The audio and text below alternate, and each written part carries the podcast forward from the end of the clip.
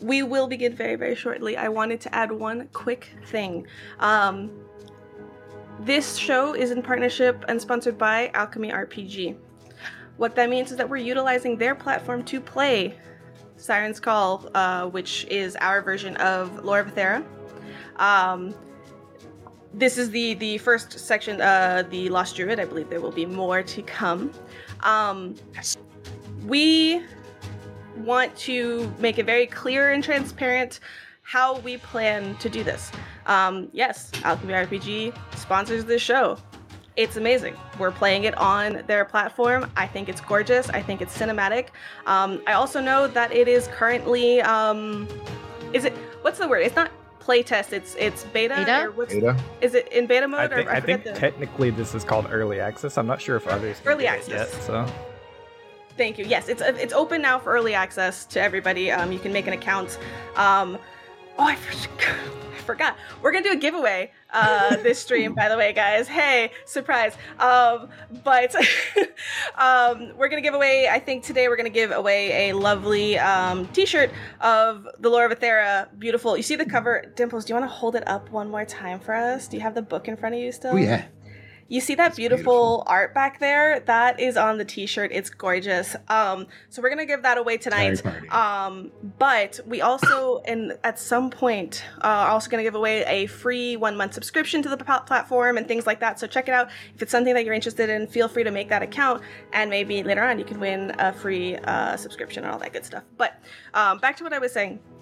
The important point that that we want to say here is, I as a, a individual, as a brand, and our and ourselves, we are not going to just be fawning over this platform, being like, "Oh my god, it's so beautiful," uh, without also pointing out flaws. We are honest. We're going to review it honestly. We're going to play it honestly. Um, it is in the works. They're updating it constantly. They're fixing things constantly. When I first opened this app, it is completely different than what it is right now, and it has a lot more access and different things. Um, so it is constantly evolving. Just because we point something out and say, "Oh man, this could be really useful," if it had this, doesn't mean that it won't eventually have that thing. Um, but I hope that you can rely on us to give our honest opinion on it, um, regardless, and know that that um, that's what's going to happen, regardless. So amazing. Okay. That was my disclaimer. Whew. Now I'm nervous. Okay, you guys ready? you guys ready for this? Let's go. Deep breaths, everybody. Okay.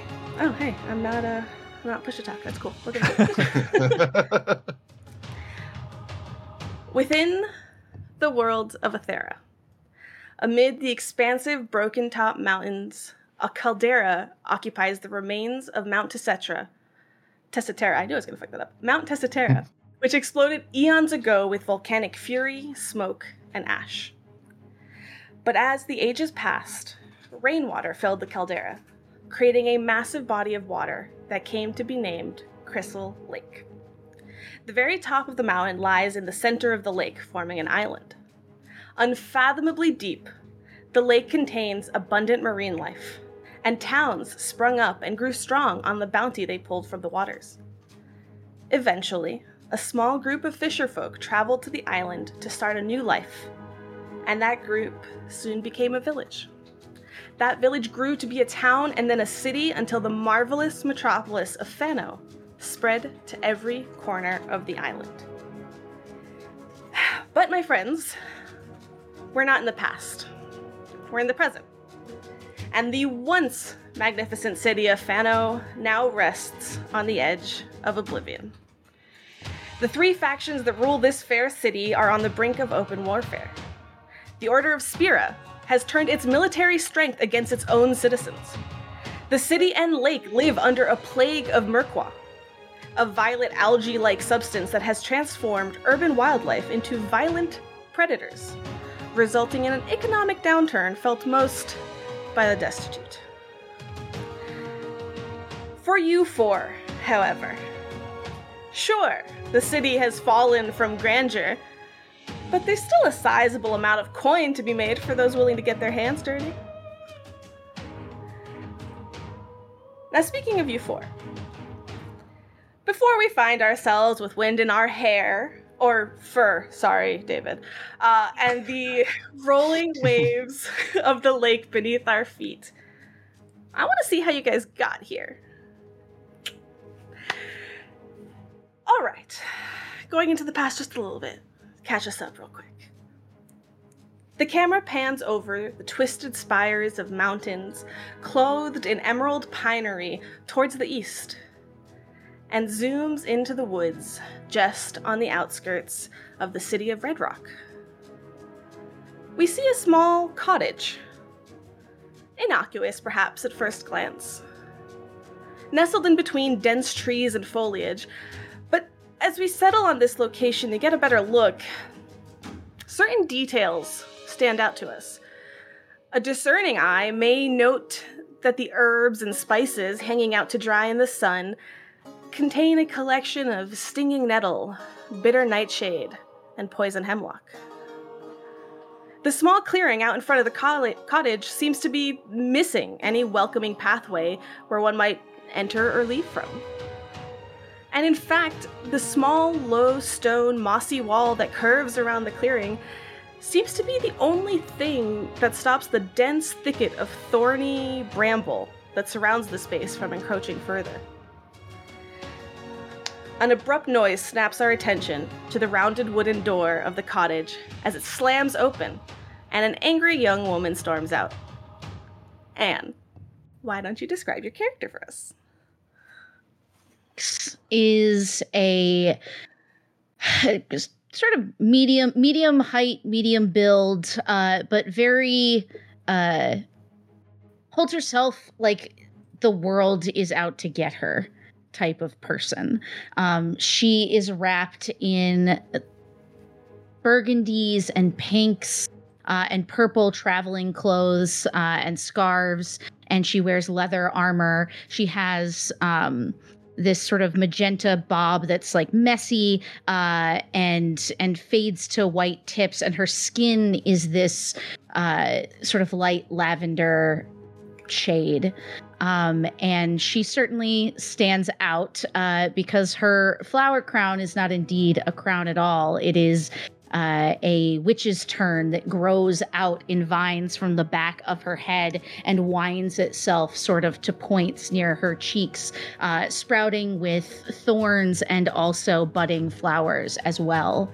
And those flowers seem to breathe with her as she sits seething in this grove here, uh, turning her back on the cottage, her eyes open, and you see sort of lavender, uh, lavender eyes, angry, staring forward. Amazing, amazing. Hex. you glance back into the cottage after storming out, and with perhaps a mixture of frustration and that like back of your neck itch of fear that you can never fully shake. You see, following you out is a slightly hunched grandmother figure, limping slowly but unshaken from your outburst. She shakes her head and smiles as she moves to check on some of the drying herbs. Continue to run from town to town, Granny comments casually, with that nonchalance that does nothing to soothe your frustration. Granny will always find you. A deal was struck long ago that ties you to me. You know it's true. Oh wait, no. you know it's true. Just kidding. Serves to Granny all along. Same. Take off the mask. Um, it was me. sorry. it was me all along. Um, you know it's true though, Hex. Each of your attempts so far has ended in failure. So, what now? How can things be different this time? Deal, you say. A deal was struck. So let me make a better one. You see her take a deep breath and turning to face you, still smiling unbroken. In fact, the smile grins wider into a yellow toothy grin. Well, now, are you sure, dear? You do help me so when bothersome folk come knocking. Do you really want to leave your mother all alone? I'm not I'm not your child. I, I want to be free. For the first time, you see Granny frown. I am the closest thing you have ever had to a mother, and don't you forget it. She kind of snaps before composing herself again. Very well. You want to go off and find answers? Where will you even go? Do you know where your so called parents went off to? No. A deal, then, like you say. I'll tell you where you can go looking. If you bring me back something while you're out. Fair? More than fair, she says, her entire demeanor changing, and she grasps her grandmother's hands and places her her forehead against them and she says if what you say is true that you'll let me go to seek my fortune and seek the truth then well it's the least i could do to bring you back a little something from the market so to speak It's a deal then. She says with finality. You know what that means. Go to Fano. And while you're there, learn about this Merquois that seems to plague them, its arcane properties, and its potential uses. She holds her cane in both hands, and as she lifts it, you look at her for a moment before she strikes it down onto the ground. In a flash that makes you kind of instinctively protect your eyes, you blink and find yourself somewhere else. Alone in the forest, no brambles, no cottage, no granny anywhere in sight.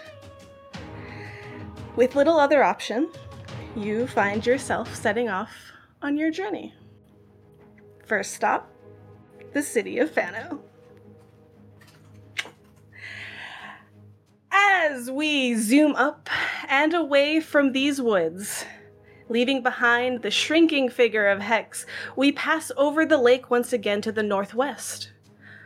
Once again, once, once again, sailing over sparkling waters until we notice a looming, massive wall built into the side of the mountains that seems to travel for miles along the shoreline, and it casts a shadow over the vast, sparkling basin of Crystal Lake. We see the small dockside town of Fox and Era grow larger, only to continue just past it to a small outcropping of land that juts into the lake. Here, a small monastery resides, the worshippers of Deep Shashelis.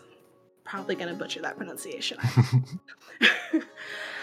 um, and as we see an assortment of elves move about, tending to crops, reading, talking, we focus on one sea elf who seems to be rubbing his temples in frustration. He drops his hand and. Hi, Waffles. he drops his hand um, and looks around again. Baron, his surprisingly booming voice carries far.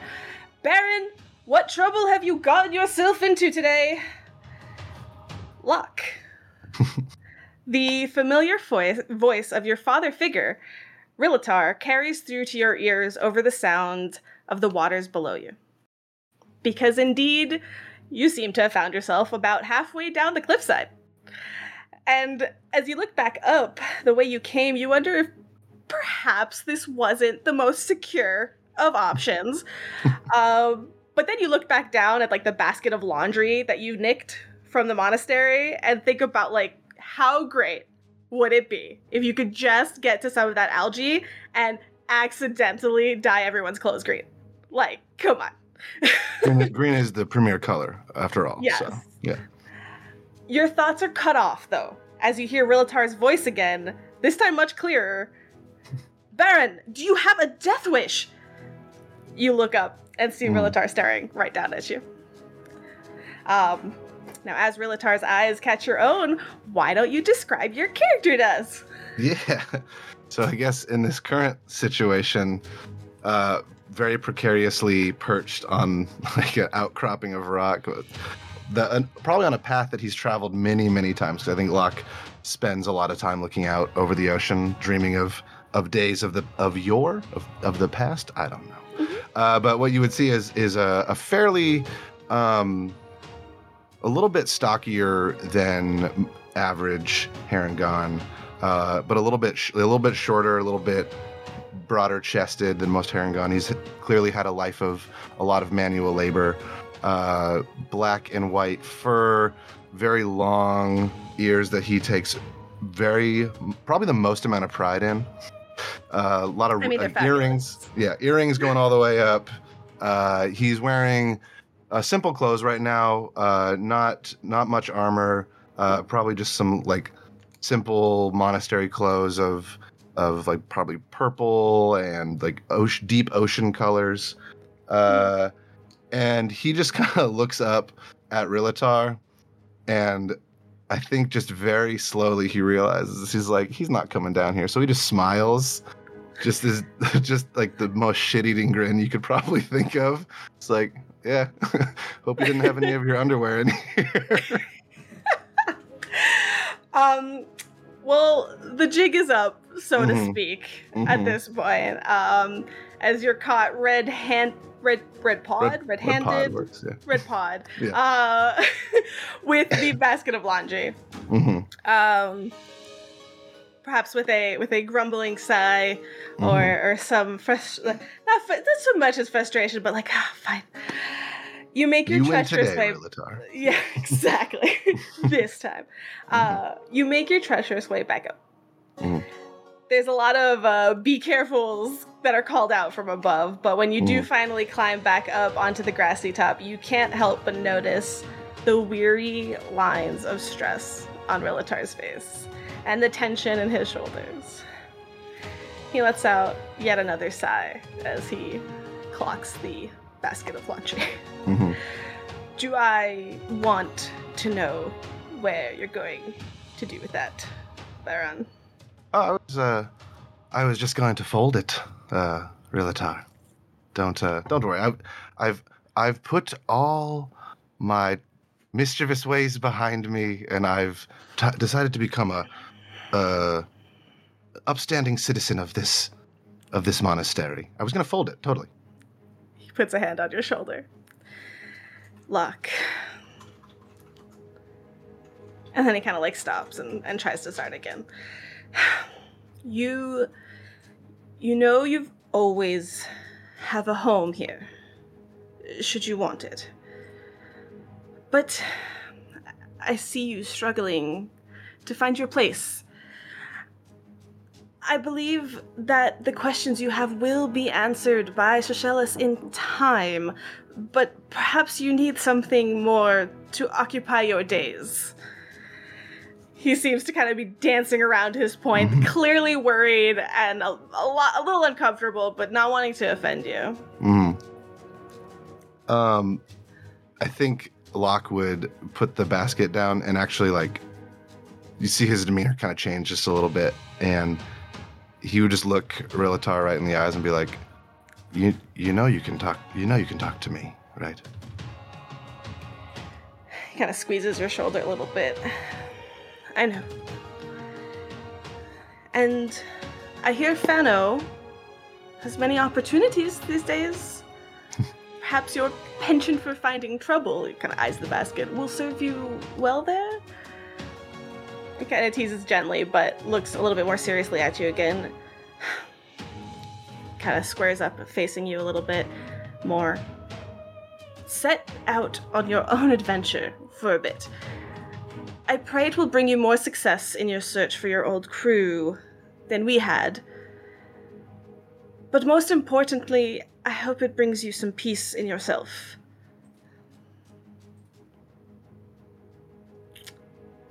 I think, uh, not Rilatar. I think Locke just smiles at that and he says, "Yeah, I think uh, peace might be kind of, kind of nice, for once." Um, you said Fano?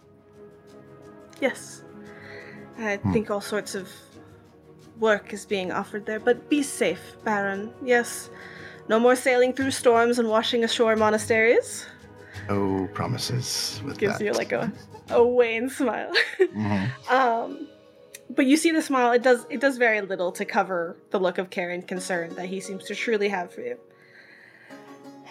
And as he looks away and out over the cliff, you follow his gaze to see off in the distance the shape of a city in the middle of the lake, breaking the line of the horizon.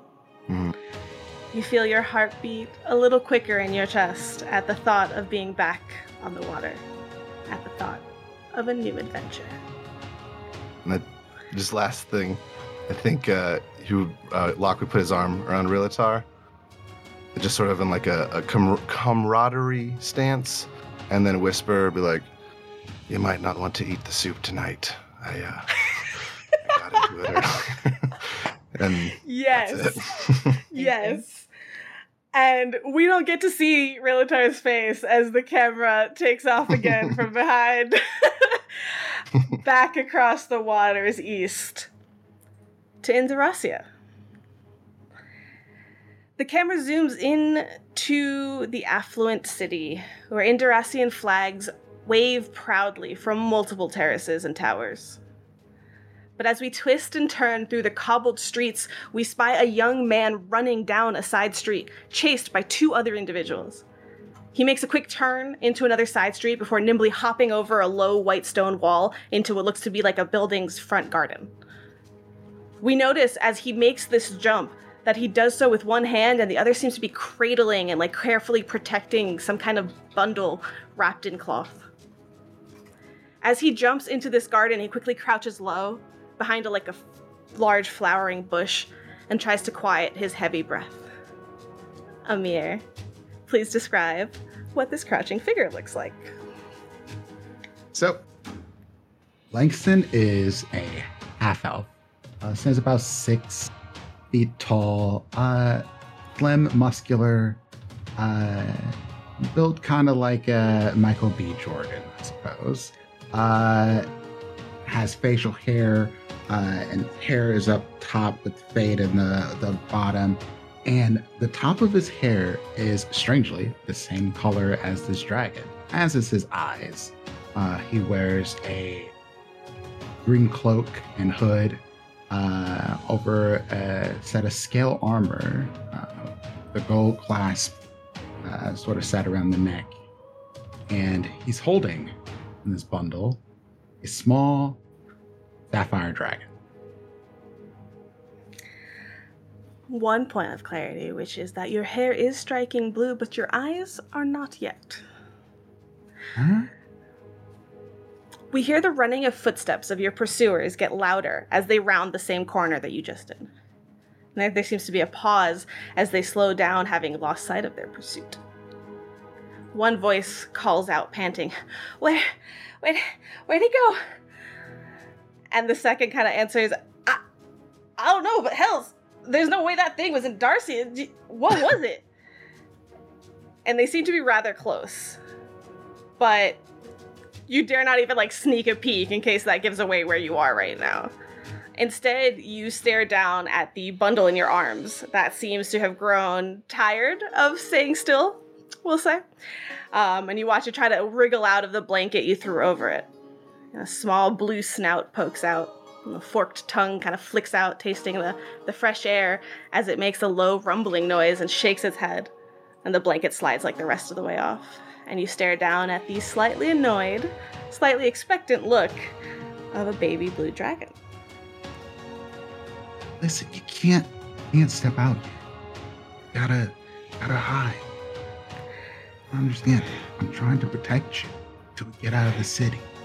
It's trying to like wriggle out of the blanket even further though, not not really caring. It doesn't want to be constrained like this. Listen, once we get you somewhere nice, I'm gonna take you and you can eat and have a great time. For no, you just have to hide and be quiet. It kind of like chomps its maw at the thought of like eat whatever you want. I, I don't know. I am speaking in Draconic at the moment. Perfect. Yes. Um, and and you're you're doing that like that barely whisper, not that fake whisper that everybody hears from miles away, but that true like No, no. just try to like please just don't. Um, amazing. So you crouch and you watch her like like she's looking at you and as you say this, she seems to be willing to settle down a little bit more. She doesn't like go back in the blanket, but she stops kind of shaking as much and moving about and she kind of like flicks her tongue out again and seems to just kind of be looking around, seeing if there's anything tasty. I grab like a ration. I'm just like, take this. She sniffs it like a ration not being her favorite food, clearly, but then like crunches it a little bit, like, fine, I'll eat this, but not because I want to.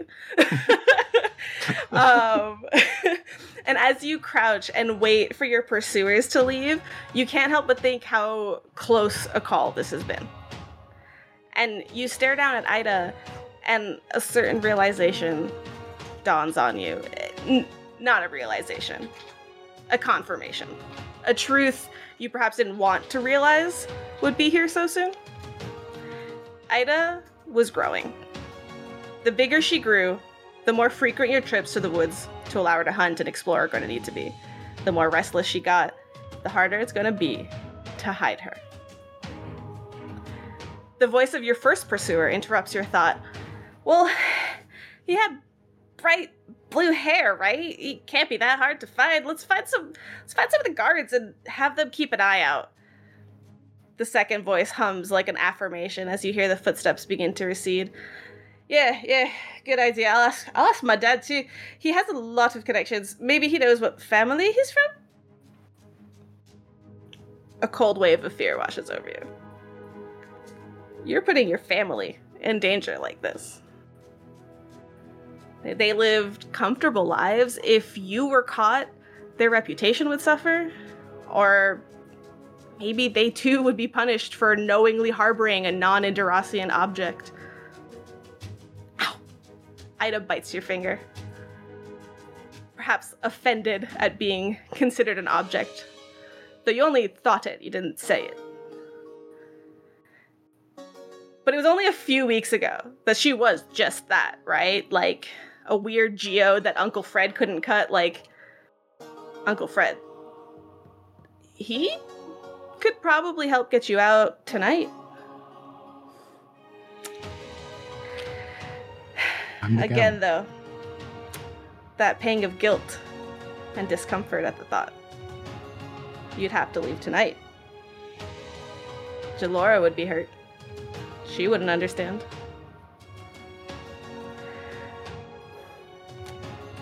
But you hear the footsteps recede, and you wait a little bit while longer. Do you th- have any thoughts, particularly in regards to Jalora? I I feel like I'm I'm worried that I'm going to hurt her and there's not a whole lot I can do about it because right now keeping everyone safe means me getting away from here and I can't leave Ida to them. Can't. And also I got to find out why she got here, how she got here. Yeah. Yeah. I know Fred will understand. If no one else will, Fred will. Mm-hmm. And it's kind of with this thought, right, that as you hear the footsteps leave and, and you wait enough time, um, and you realize, okay, well, you need to get organized quickly. You need to gather some things and seek out the assistance of Uncle Fred. Hopefully, Jalora will come to understand. Hopefully, your siblings won't resent you for leaving. Hopefully, you weren't breaking your parents' heart.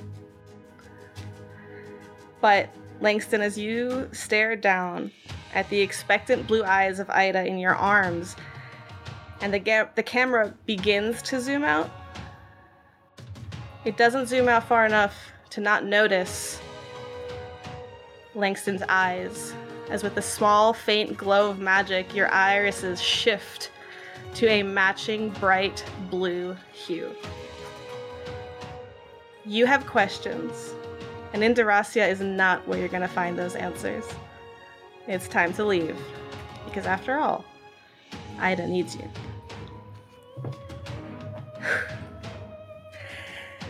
And just a little ways to the side. I have I have goosebumps. What does that tell me? I've, um, I've never cared so quickly. That was amazing. yes. Um, just a little ways to the south, we fly back towards the city of Red Rock. We spot along one of the many roads leading into the city a crossroads. There are a few wagons and tents that seem parked and set up around this main thoroughfare. Um, fun thing about like olden times, like those main thoroughfares, those main crossroads, people would camp out there and set up shop because this was where a lot of commerce would be. So clearly, a well traveled location like that attracts a variety of folks looking to sell their wares, services in exchange for some coin of passerbys. The camera settles on a series of three wagons, strung together to make their own little like moving market. A sign hangs from the side of one of them. It reads Knickknack Shack for all your tinkering and repair needs. Sitting on a stool, tilted back to precariously use only two of its legs, you know, you know the type. a surprisingly intimidating figure rests against the wagon. Waffles, what does this individual look like? That's me. Uh, so you see a rather normal height, I'd say like five eight, five nine. Uh, very muscular, very buff um, woman sitting there, kind of leaned back in this seat. Uh, she has a mix of white and reddish hair. Uh, definitely looks like artificially died, like probably from berries or something. Uh, and she's just sitting back leaning. She has this large gauntlet in both of her hands, and she's just kind of like looking it over. And as you sit there fidgeting um, with this odd shaped gauntlet thing in your hand, um, you think back to the previous night. It was your birthday. And your brother Geo had cleverly put together with like a variety of knickknacks from the knickknacks shack, of course. um, this sort of like puzzle thing for you. Um, the kid was smart for a 12 year old. You had to begrudgingly admit that when you look it over um, for an hour before you actually like figured out, oh, this is one way to use it. But no, your your thoughts drift back past that to that small book your mother had given you. It was odd, you noted, not the book, but how she was acting. Glancing uncomfortably at your father before handing it to you. That should have been your first clue. You refocus on the present as you hear some quiet murmuring coming from behind the other wagon. So you're not surprised when Geo soon rounds the corner with that awkward, slightly uncomfortable look in his face. But you see him roll his eyes, shaking it off as he approaches you with like an apple. Think fast, he says before lobbing it at you. You catch it with your free hand with ease. Kind of just raise an eyebrow at him. Mom wants to know if you're still mad at her, he says with like a shrug before sitting down on the grass next to you. But I won't play messenger. he kind of raises his voice, pointedly directing it to the other wagon. Yeah, you see her look up, kind of looking past him to where he's pointing and says,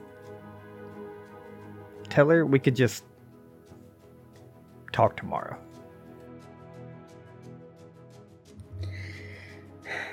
Kind of like nods, but like he's sitting next to you. He's not. He's not gonna tell the message right now. Maybe later. But then you kind of sigh, remembering her trying to convince you not to read it. You could just wait till tomorrow or later. You don't you don't, you don't have to read it now. And your dad giving you that like stern reminder, Karina, we talked about this. You remember your shoulder her your mother's shoulders kind of slump as you open the book. And the cover the inside cover that or the cover that read the Tinkerer's Trade but it was the inscription on the inside of that front cover that made you reel. My sweet Kiara, it read. I'm sorry I had to leave you. I wish it could be different. I know this doesn't make up for leaving you, but I hope that you can find something useful in this book. It's the only gift I can give you. Know that I love you. And then the signature. The signature that started to be written before being crossed out, followed by simply Mom. You stared at it, slowly working through everything it meant, and you carefully made out like that one letter through the scribbled out start of a signature, the beginning of a name, the letter K. And then your mother, no, sorry, you're apparently not really your mother, had the audacity to start crying. And when it was she who kept the secret from you. You glance over at Geo, sitting next to you. So he wasn't actually your little brother. And it's the first time that your anger kind of dulls a little bit and sadness takes a stronger hold. It's not like he knew about this either.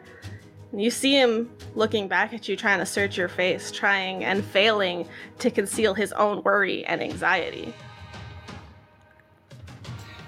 And Geo knows uh, Kiara at this point, knows that she's not one to talk a lot, uh, but she does stand up and place a hand on his shoulder, looks him in the eye for a second, and says, It doesn't change the time we've had together. And walks on. You see him kind of like that he, just doesn't look at you kind of like looks down at his lap and in his hands and like tries to occupy them but you know those words hit home for him um but as you stand up and go looking for your father or should i say father in quotes it's not hard to find him uh the sound of like the tap tap tap from the third wagon gives it away and you see him tapping carefully as he chisels out into this like large round piece of wood. And he pauses as you approach and regards you with a silent, understanding gaze. Kind of seems to expect what's coming. And she finds a stool, tips it back on like two of its legs, leans against the counter. Doesn't really look his way, but says, So do you did you meet her? Do you know her? Do You them? Anything? Alder nods, glancing down at this project as he kind of just gathers his thoughts before answering. You know by now that you just you wait for his pauses. Finally, he answers, "Not much." He admits, and you appreciate that there is at least a little regret in his voice. Only that they mentioned the city of Fano once. They shared little else. Fano. You may have family in Fano. Or at the very least, maybe Fano has more answers for you. You nod to him and turn to go gather your things.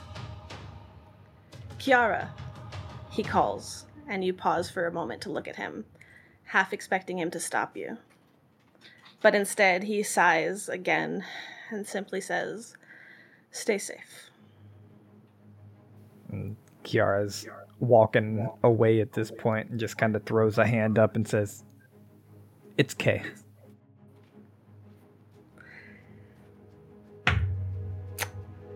And with that, we have seen the start of each of your four journeys towards the city of Fano. Ah! All right. Woo! Okay, it, I can breathe. That was We did it. awesome. Woo! Y'all have such cool characters. I know, it's very exciting. Oh, you. no, Eh, Amazing. Amazing. Uno us card. okay. Cool, so we're done now, right, guys? We're good? We're, we're just. Yeah, that's uh, it. Thanks for tuning in, everybody. Yeah. Catch you. Bye. Good night. Bye. Um, let's see, let's see, let's see. Yeah, you know what? Let's. Hmm. That was fantastic. Also, wait, real quick, Syrup, that was phenomenal. Super Well fun. done. Yeah. Well done. That was Give great. yourself props. Mhm. I adore writing vignettes. I adore. so. I, that's what I could do all day. There we go. This is what I'll do all day. Boom. It is. There it is. Um. Okay. so, as we jump back and forth, past, present, past, present, we meet up again in the present. As each of you, throughout your various journeys, um, since we last saw you, have made your way. Looking for work to pay for your passage, pay for your journey, pay for food as you continue to look or go for the thing that each of you look for. You have made your ways in different ports to gather on a ship. And that is where we are right now on a ship. Actually, oh, you know what I can do, guys? You know what I can do? What can you do? What can you do? I can take us to a new scene on Alchemy. All right, Oh, here we man. go. Dang, that would so cool. Welcome to Athera. Um, and this is the beautiful view of Fano, which is where you find yourselves approaching. Um, So cool. Fishing boats and shipping barges freckle the white-capped ripples and attract manic gulls that swoop down to pluck fish from the chum. And at its center, that island in front of you. An enormous island, the goddess of the lake, and emerges out of the water, set amid groves of mighty oaks. A substantial city constructed with ivory stonework spreads across the island. In the north, you can see it in the back there. As I lose my placeholder. Gilded towers rise between grassy hills, and a castle of sweeping grandeur stands proudly on a rocky precipice. You watch this from the deck of your ship. The center of the island bustles with activity, with roads and avenues connecting shops to all manner of housing and lush parkland. And then the, sou- the southern extreme hosts an island of docks and a great harbor accommodating ships from ports across the Grand Lake. And above it all, standing tall and proud, the lighthouse that overlooks its mist shrouded domain. Folks scurry about, loading fishing boats and trading goods right off the dinghies along the docks. The Lake Sprite, a small transport ship, the small transport ship which you are on, cuts through the frothy tips of the blue water as it approaches in the distance. Golden sunbeams dance on the water's surface as dawn breaks over the city. All right, guys, so here we are. I don't know the what to do with my hands. my favorite thing. Um, okay. so you guys are approaching the docks of the southernmost little island bit over here. Um, but here on the deck, it's been a, a short trip. You've probably traveled, um, called it midday earlier, and, and traveled uh, a night on this boat as as dawn breaks, and it's now um, early, early morning. You each have secured a job when you reach Fano. And just this is just a fishing boat that you secured passage on. Um, but you do see, aside from what seems to be the working crew, a couple other travelers. What would you say you'd be where would you be found on this ship most often? We'll start with with Locke. I'm really curious. Where's Locke on this ship? What shenanigans? oh man. Ideally, My not fir- in the kitchen. yeah. I was- Nowhere near any near any kind of soup. No. I yeah, gather. no, no soup. No, not this time. Not this time. My, my first thought would be the the crow's nest, but I think that's probably kind of crowded up there. So I think he's I think very- he tried at one point, and the oh, group member absolutely. was like, "Get the fuck out!" Locke, Locke he seems prob- like a crow's nest person, honestly. Like, He's well, he, he can hear everything up there. It's just so much easier. Um, he uh, I, so, I th- so I think he tried to get up there to the crow's nest and was like tr- probably trying to tell the dude how to do his job. And it's like, to get the hell out of here. And uh, so now he's like If you very open your mouth one more time, I will throw you off this crow's nest. Well, joke's on you. That'd be the second time I've been thrown off a boat. And he just like climbs down the climbs down. and the guys the left there like, "Are you are you proud of that?" And he goes back to like doing his job. uh, but I I think he is like very precariously like basically climbed out on like the front of like the boat where like the figurehead is like the the bow of the ship. Yeah. yeah, and people are probably like he's gonna freaking fall off but he's just like out there like not paying attention to anybody just like totally just absorbed in the fact that they're sailing again and he's very excited about that Perfect. Hex. Have So- you been on a boat before? Just out of curiosity. She definitely hasn't. Um, and she is fascinated by the water. Um, and the just the different uh she's she's lived most of her life moving from like woodland town to woodland town.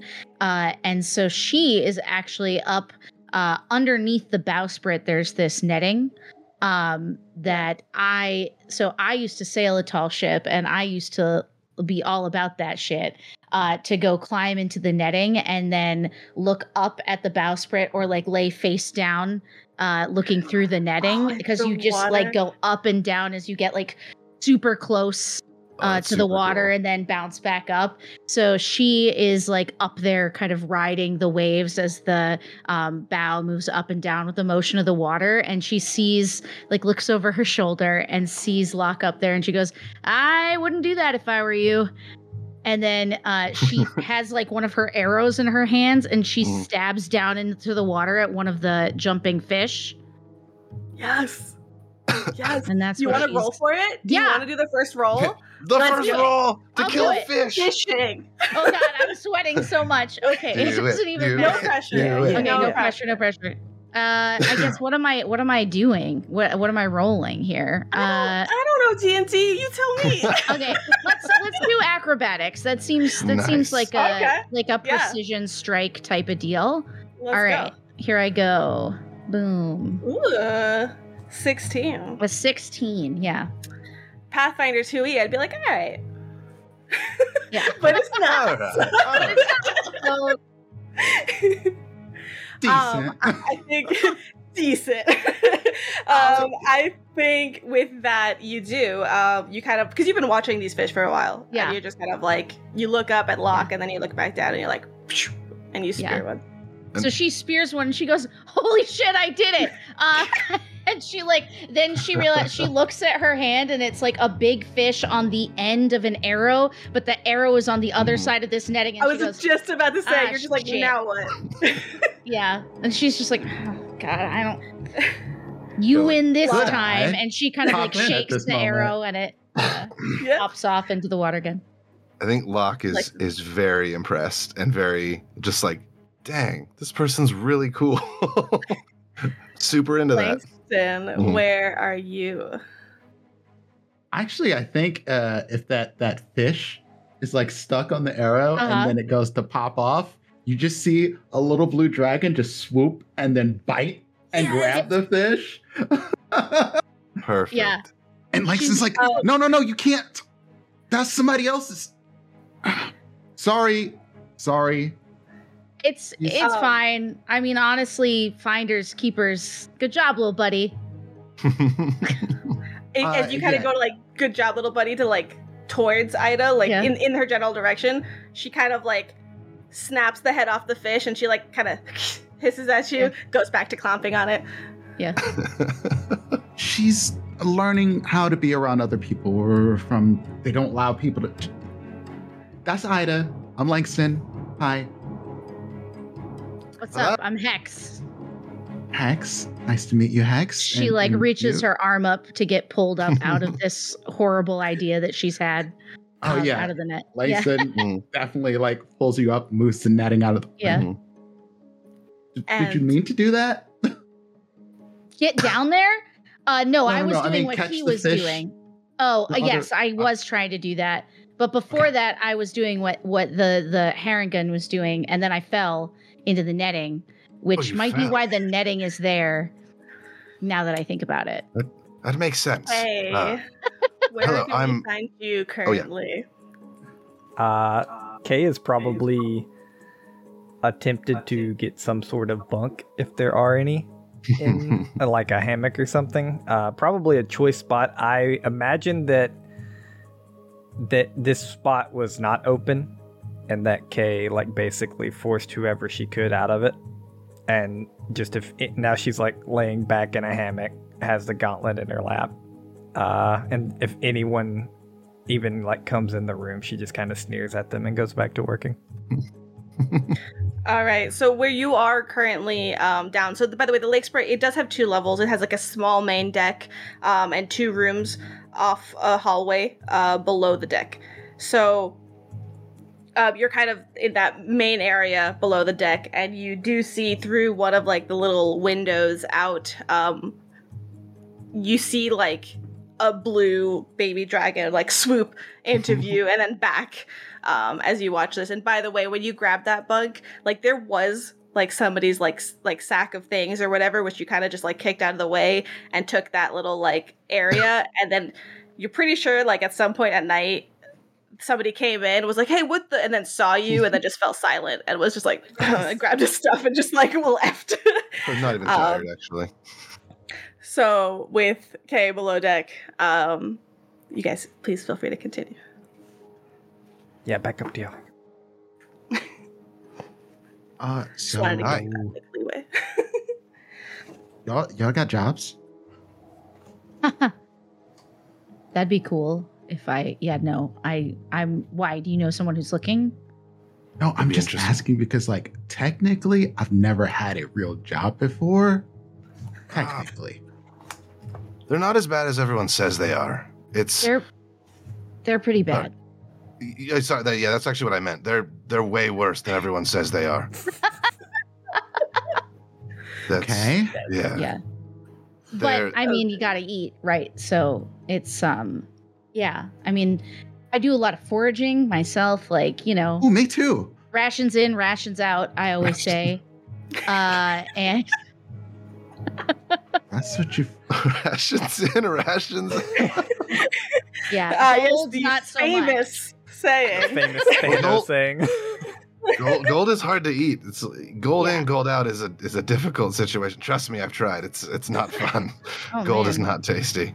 No, what? Why? You know, when Um, you live a life on the sea, sometimes you just gotta. Well, you know, Are- Are you a gotta eat. sailor? I was. Wow. And you actually now, That's now that you see now that you see n- well now that you guys officially see Locke, he is much more like armored out, but not like plate armor, very like like half plate here, like very Mhm. looks very piratey, and he's got like a what looks like just a wooden stick coming up like over over the, his back, and you can't really see what the what like the blade or what you'd presume a blade would be on the back. It, it's all covered in a sheath. Um, yeah, no, I, I I used to be a sailor. Uh, as But- you say i used to be a Mhm. sailor um all of you including below deck hear a booming voice ring out from across the lake you guys are like still in a little bit past middle of the lake and you hear it all the way echo across the waters to here i? See the gloom written on your downtrodden faces. And I see your bloodied hands cracked and calloused as they try to put food on your family's tables. But it's all in vain. In these late days, those who work their hands to the bone receive a mere pittance for their sweat. Our precious city quivers with fear. Who do we blame for this? It is not the sailor who earns their wage, bringing in the catch that feeds your bellies, nor is it the merchant bringing their goods to market. But be not mistaken, I do cast blame. I cast blame on the vile Murkwa that stain our docks violet and plague the hulls of our ships. Its foul tendrils corrupt the, the good creatures of this land and vex our citizens. But does Spira do Sp- Spira, Spira, Spira do anything about it? She says that just like that. Uh-huh. the crowd roars an emphatic no in response, drowning out even what you identify is the magically amplified voice of someone. She continues speaking after the furor dies down. The monarchy has fallen. Prince Aaron sits upon his castle, lost in lunacy. Those of his servants who have tried to save him from the milk of madness have themselves become hopelessly lost. The Spearin guards have no honor. No longer the servant of the meek and humble, they harass and threaten anyone who feels stands in their way. And trust me, good people, it's the lot of you! And the shouts of the crowds like echo against the mountains of this place. The Order of Indos, burdened with the duty of guiding us to the future, they now dwell only in the past, gazing into the endless deep, waiting for some truth to bubble up to the surface. Worthless, the whole lot. But what of us? The Eschens?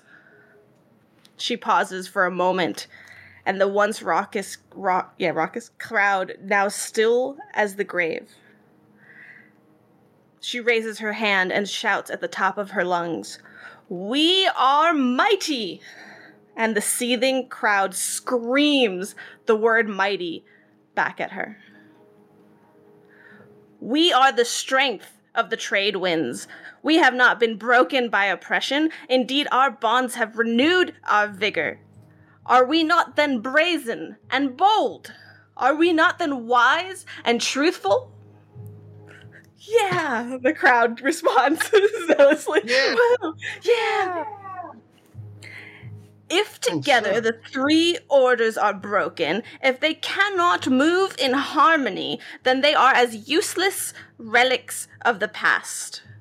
But we are the order that has risen as others have fallen, and our allegiance lies with the people. We must take this city and reclaim its former glory. Noble Eschens, my dear people, we must move together and take what rightfully belongs to us. Fano is ours! And the crowd just erupts.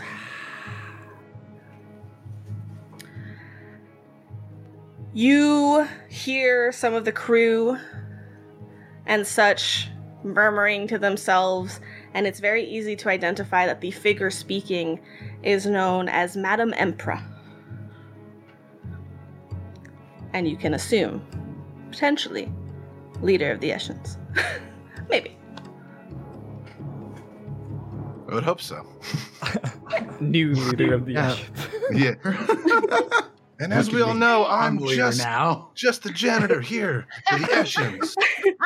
Anyways, I'm gonna go back to mopping these docks. We rock! Esha, woo! It reminds me A, of a I world for cleaner Esha. I don't know if y'all ever seen those like funny videos, but it reminds me of like when people get up on cash registers and announce they're quitting. It's Yeah. for years I've slaved under this oppressive regime for minimum wage and no sick days. Um, so too after after the speech, um, it's kind of like she goes from having a, a good time with some new friends on the dock to as Mhm. soon as she hears the word Merkwa, she says, "Did she just say Merkwa?"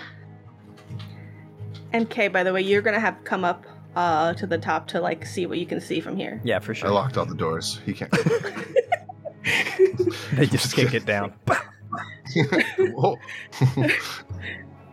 All right, all right. Politics. Cool. Yeah, no, I think I think she was talking about Merkwa and politics and uh, the Esha. Eshin? Does that? I did hear Merkwa. Oh, hello. I'm Hey. Locke. Mm, Hi. Oh, oh, oh, hi. Hexandra. They just like nod Love that, by after the way. they hear all the names and Langston. Do you know Uh, anything about Merkwa? do I know anything about Merkwa? Oh gosh. Um. Is that a history? History check? Go check. Yeah. Go ahead and roll a history check for me. I'm smart. Can I as well? Yes, of course. I'm a smart. Huzzah! What? Well, this is gonna be fun. That's a. I don't think I've set this character sheet up right, but that's a negative two for tonight. Cool. Nice. I I love don't know if it this. rolled. Ah. By the way, I know we are on alchemy, but please, if people like the feel of rolling physical dice, I will not want to take that away from you. That's a two minus two zero. You have First roll of the night. two Ew. Intelligence. Heyo. No, it did I don't- minus two on there. It, Oh, it it did okay. rolled a Four four. minus two. Got it. I don't Ah. think I've set this character sheet up. Mine's I'll- a I'll natural look five for an eleven. Ooh. Oh. Okay. Impressive. Langston wouldn't know this because they don't teach him about places that are outside of here. So Yep. it ain't that, so nope. Um, so okay. Um yes. You've heard of Merkwa before.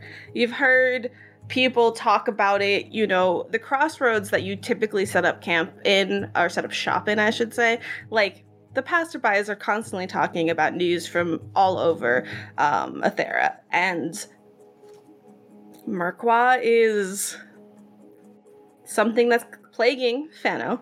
You know that much. You know it's causing issues. You know it's a bad thing. But it's really just like vague pickings ups of things like that. Nothing nothing in more detail. Sure. And yeah, she says, all I've really heard is that Merkwa's a bad thing. It's a plague, something like that. I don't, I don't, I know nothing else.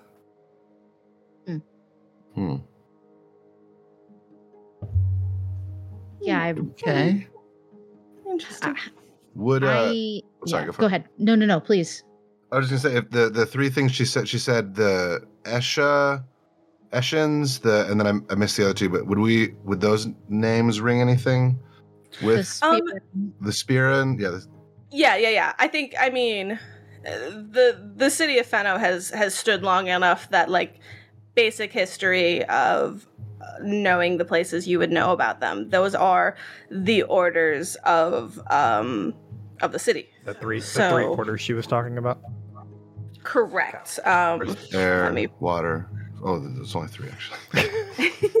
Fire. Uh, We don't care. About, we uh, don't care about fire yeah. And then the avatar? No, okay. Uh, we did it. you have the Order of Spira. Um, you have the Order of Indos. And then the Order of Esha. and Indos was the one that we're talking about uh, the prophecies coming up from the deep. Um, yes. Correct. Indos, Um, Sira, Esha. I will say this: Who wants? Um, it's a new setting. We all love lore. Uh, any y'all have lived here to an extent. Mhm. Uh, who wants to roll history check on like how much they know about the history of Fano? Yeah, yeah. We'll say Hex tried to do a little bit of uh checking up. Heck yeah. Yours is a lot better. Yours is a lot better than mine. You see that beautiful gold color? That's nat 20. Natural twenty. That's That's gold what for well actually. well, actually. well, actually, um, Hex, you've done your research. You, you're you're not gonna go into this place like without knowing shit. You you did Yeah. your research. Um, it's important to know what you're up against. The Order of Spira. Let's start there. The Order of Spira is was for all you know. We're talking about like the history of Fano. It those are the defenders. Uh, of the city, the defenders of the downtrodden, protectors of the indignant. They're the force. Um, I will say, Kay, you know this as well. For sure. Um, Langston, you just did not read up on Fano, did not zero. You can roll if you'd like. No, I'm playing up on this whole thing. Heck yes, he I didn't get to love it. learn about anything outside of Mhm. uh, his, his city because the Mm, the kingdom doesn't really like talking about other places. mhm. Yep. Um, now for the nat 20, you know a bit more recently that the Order of Spira has fallen into degeneracy. At best, they're indifferent to people suffering. At their worst, they're bullies and looters and do whatever the hell they want. Hmm. And how are they related to Prince Aaron, who is quote unquote d- L- lost in lunacy. yeah, lost in lunacy, other otherwise known as lost in lunacy. AKA. um they were the guards of the monarchy. Like that's that was Uh-huh. their role. Um, but now that the king's kind of like mad, or supposedly, anyways, they're like, well, whatever, and have kind of gone from upheld the citizenry to fuck everybody. Mhm. um, the Order of Indos. They're the ones that are the keepers of knowledge of the city. Um, this much you know as well, Kay. The Nat 20, however, um, you've heard Hex in passing something about chrysalians. Probably very much mispronouncing that too. I should, guys. I have no excuse. They had a nice little. uh Chris had this uh pronunciation sheet that I have saved somewhere. I have it somewhere, and it's not in front of me. So, hey. um, This is this is Siren's call, and this is how we'll Yeah. be pronouncing Yeah. these Yeah. names from it's here gonna be pronounced with my weird Israeli accent, is what it's gonna be. We just all got a, a certain dialect that we pronounce. things yeah, certain yeah, yeah, ways. it's cool. It's cool. We'll make sure every one of our characters pronounces it differently too. Yeah. So Well, I was thinking, or we decide on one, right. and then I'll just do like a little red marker write up on his pronunciation guide and give it back to him. Be like, I fixed it for you. Sicilians Group actually really pronounce- recommends this hard A sound um, Sicilians. May I suggest? Yeah. um, so you've heard something about Crystalians, and this is like deep past of of Athera, and you weren't able to like you you were focused more on Fano than you were about figuring this out. But you heard that word, and you know that the Order of Indos is like as keepers of knowledge and everything have tried to keep in contact with this thing um which now is being like taken as they're not in the present they're not in the here and now they're lost they're not helping anybody Mhm. So they have the Um, reputation of kind of being obsessed with this greater power that they try to communicate with. right Okay. right um you do know that their leadership is called the council of nine Okay. Um, then the Order of Esha. The Order of Esha is the primary financiers of the city. I had to say it like that. I really wanted to. Thank you. um, and so they feel like everybody else hasn't maintained leadership of the city right now. They used to be the three factions that used to lead together, and now like those other two are a mess. Madam Emperor, which actually probably earlier on in that you might have probably identified her as as such before even you heard anybody else. Um, you just know tensions are high, um, and clearly, Madam Emperor has started to make open calls for revolution. That's fairly direct, I feel like. What we just sailed into was like, Yeah. rise, minions! Yeah. yes, yes, essentially yes. Yeah. Um, and that concludes our history lesson. Uh, Nice. okay. Lang- Langston and Locke are just like talking about the water. Oh, look at there's something shiny down there.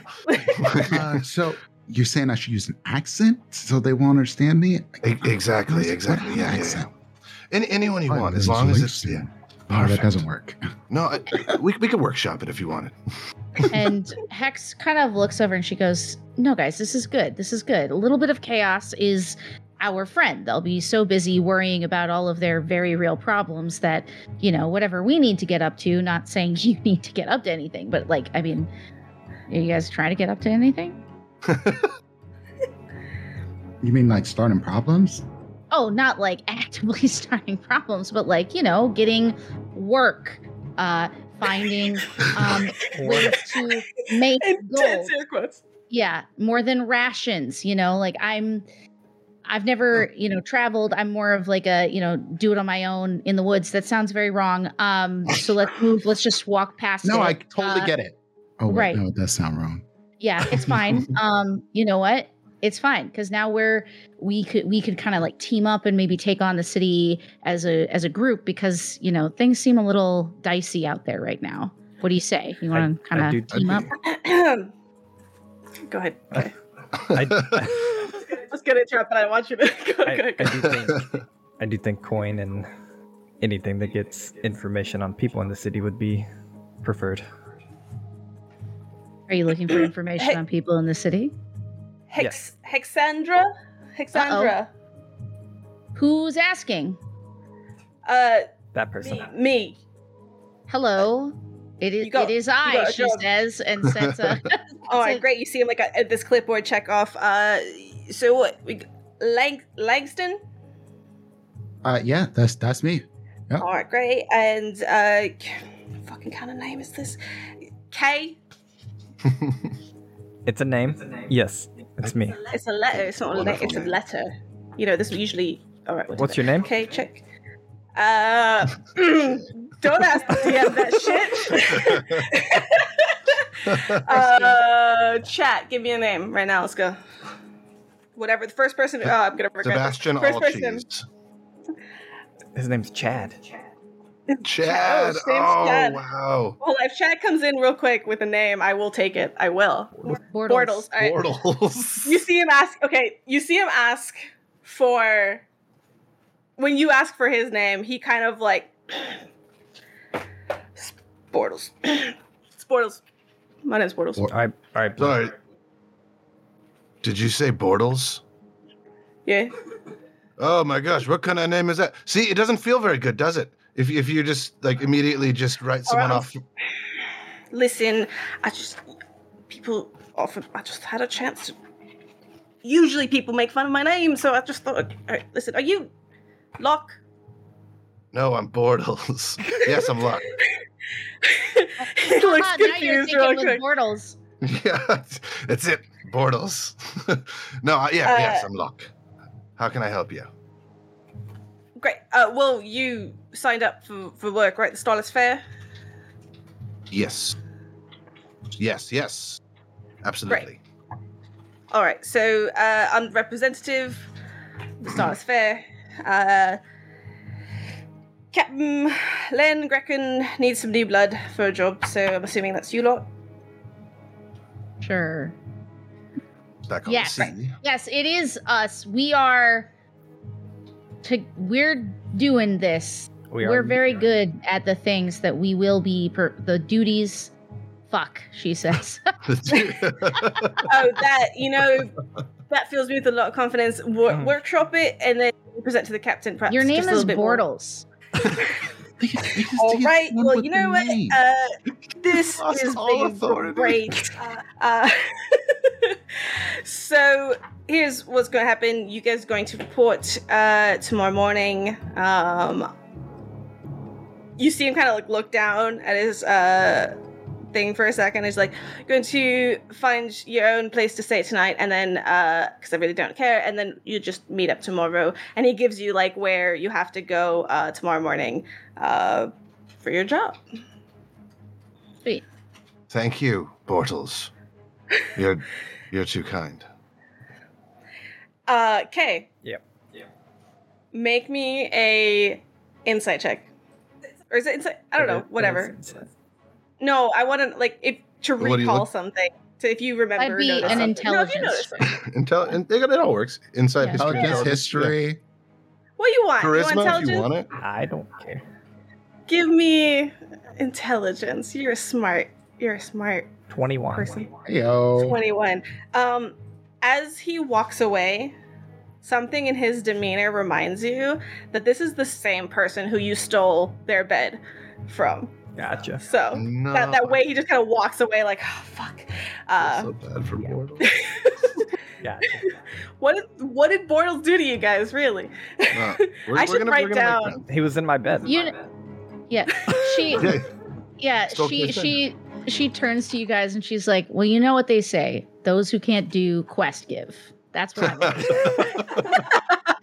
Who says oh, that's this? so fair. It seems like you've been around here a lot. You have a lot of these colloquialisms and sayings and My grandma's always like, you know, a stitch in time kills Saves nine. I mean, nine, saves yeah. nine. Ah, God, I always get that one. It's a tough one. Yeah, Uh, but she, by I way, kind of, you know, picked that up. I up. mean, he had to ask his guess. friends his name. So Yeah. no. uh, is, is Bortles like walking like far like Bortles is gone, right? uh, he's walking like below deck, probably. Okay. I'm gonna I wanna be nice to him later. I feel bad. Okay. It's not now, because it's like way cool to not be nice to him. Block is going to Yeah, be yeah. constantly apologizing for Kid. Literally. ah, so It's gonna be sorry. um, mind you, there is a tab here that I have on uh, alchemy for notes. So like on like on the the left is the journal, which is like where all the dice are, and then I have notes. Um, I have no idea who sees these notes. Like I don't know if these are like my personal notes or anything, but what's really cool that I can just type shit that I think of in the Mhm. moment. Yeah. Um, so now I have our first note of this campaign, Bortles, the Starless Fair representative. Yes. He's gonna be the Um, big bad evil guy in the end. Yeah. He's Yes. the Yes, guaranteed. Y'all make fun of my name. Dimples, you read the book. You can confirm. Yeah. It's Bortles. It's written I'm- right here. no spoilers. No spoilers. oh, sorry. My bad. So then, uh, so then, so, so we're we're on the deck now. We've just been told Yeah. meet meet up tomorrow for for jobs, and this sort of revolu- small revolution situation is still happening, or is that over? Um, you guys are approaching um the docks. There's like still crowds. There's still like the active call like to action from Madame Emperor. Like that seems to have been finished. Um, and you guys are going to soon be be docking. Oh, okay. Um, so unless anybody has anything else. Uh, Hex Hexandra, is it? Sorry, do you prefer Hex or Hexandra? Um, you can really call me either one. Um, like if you're mad at me, don't call me Hex. I guess like that's like for like happy times, good times only, good vibes. Not kind of like, like smiles. I'm gonna get you, Hex. You're a curse on this whole town. Like not super fan no, of that. no, no, never, never. Oh God, don't love that. Uh, He- but you know the other like friend, a friendly, just hexing around, like that's cool. I guess. Locke. Make me an insight check. Okay, While you're rolling That- this, I'll say, I'll say when you asked, uh, does 14. she- sorry, does she prefer Hex or Hexandra? You heard under Kay's breath like Hex. oh, Yeah. Um, Locke Uh, with the 14 insight. Um, when Hex is talking about like being chased out of towns, you there's like that sliver of like this is something they've experienced before. that joke was a little too real. Yeah. Yeah. Yeah. Hmm, I think Locke would would notice that and then sort of like smile and look Hex in the eye and be like, "Don't worry, it it takes uh, quite a lot to get me upset at someone. So I'll probably just be calling you Hex because you seem like a very nice person. Unless I'm telling like a joke anger thing where I'm like, "Oh, Hexon," no, I wouldn't do that. Don't worry. Yeah, It's- then then you got to roll out with the full name, Hexandra Yeah. Grimthorn. You get over here. No, wait, nope, that's mom trauma. Okay, Hmm. uh, yeah, just the Yeah, hex. don't- then let's, I think let's hex not is do good. that. Hex, Hex, if you if you want to, I know we just met. I'll, I'll ask that later. I'm Yeah. happy to have met you. you seem Three wonderful. drink minimum to get that story out. Yeah, Three drink minimum. All right. With that, um, the lake sprite slows to a gentle rock as it nudges against the dock's bumper. Uh, the lakeport dock uh, stir. The docks stir as anglers and traders prepare for their morning. It's still very early in the morning. As a reminder, the smell of water-soaked wood and tar waft over from a nearby cargo ship and hang in the air, despite the cool breeze. As we take our break. Ooh. we did Oh, it, man. guys. We did it. It's been a What start. Mom trauma.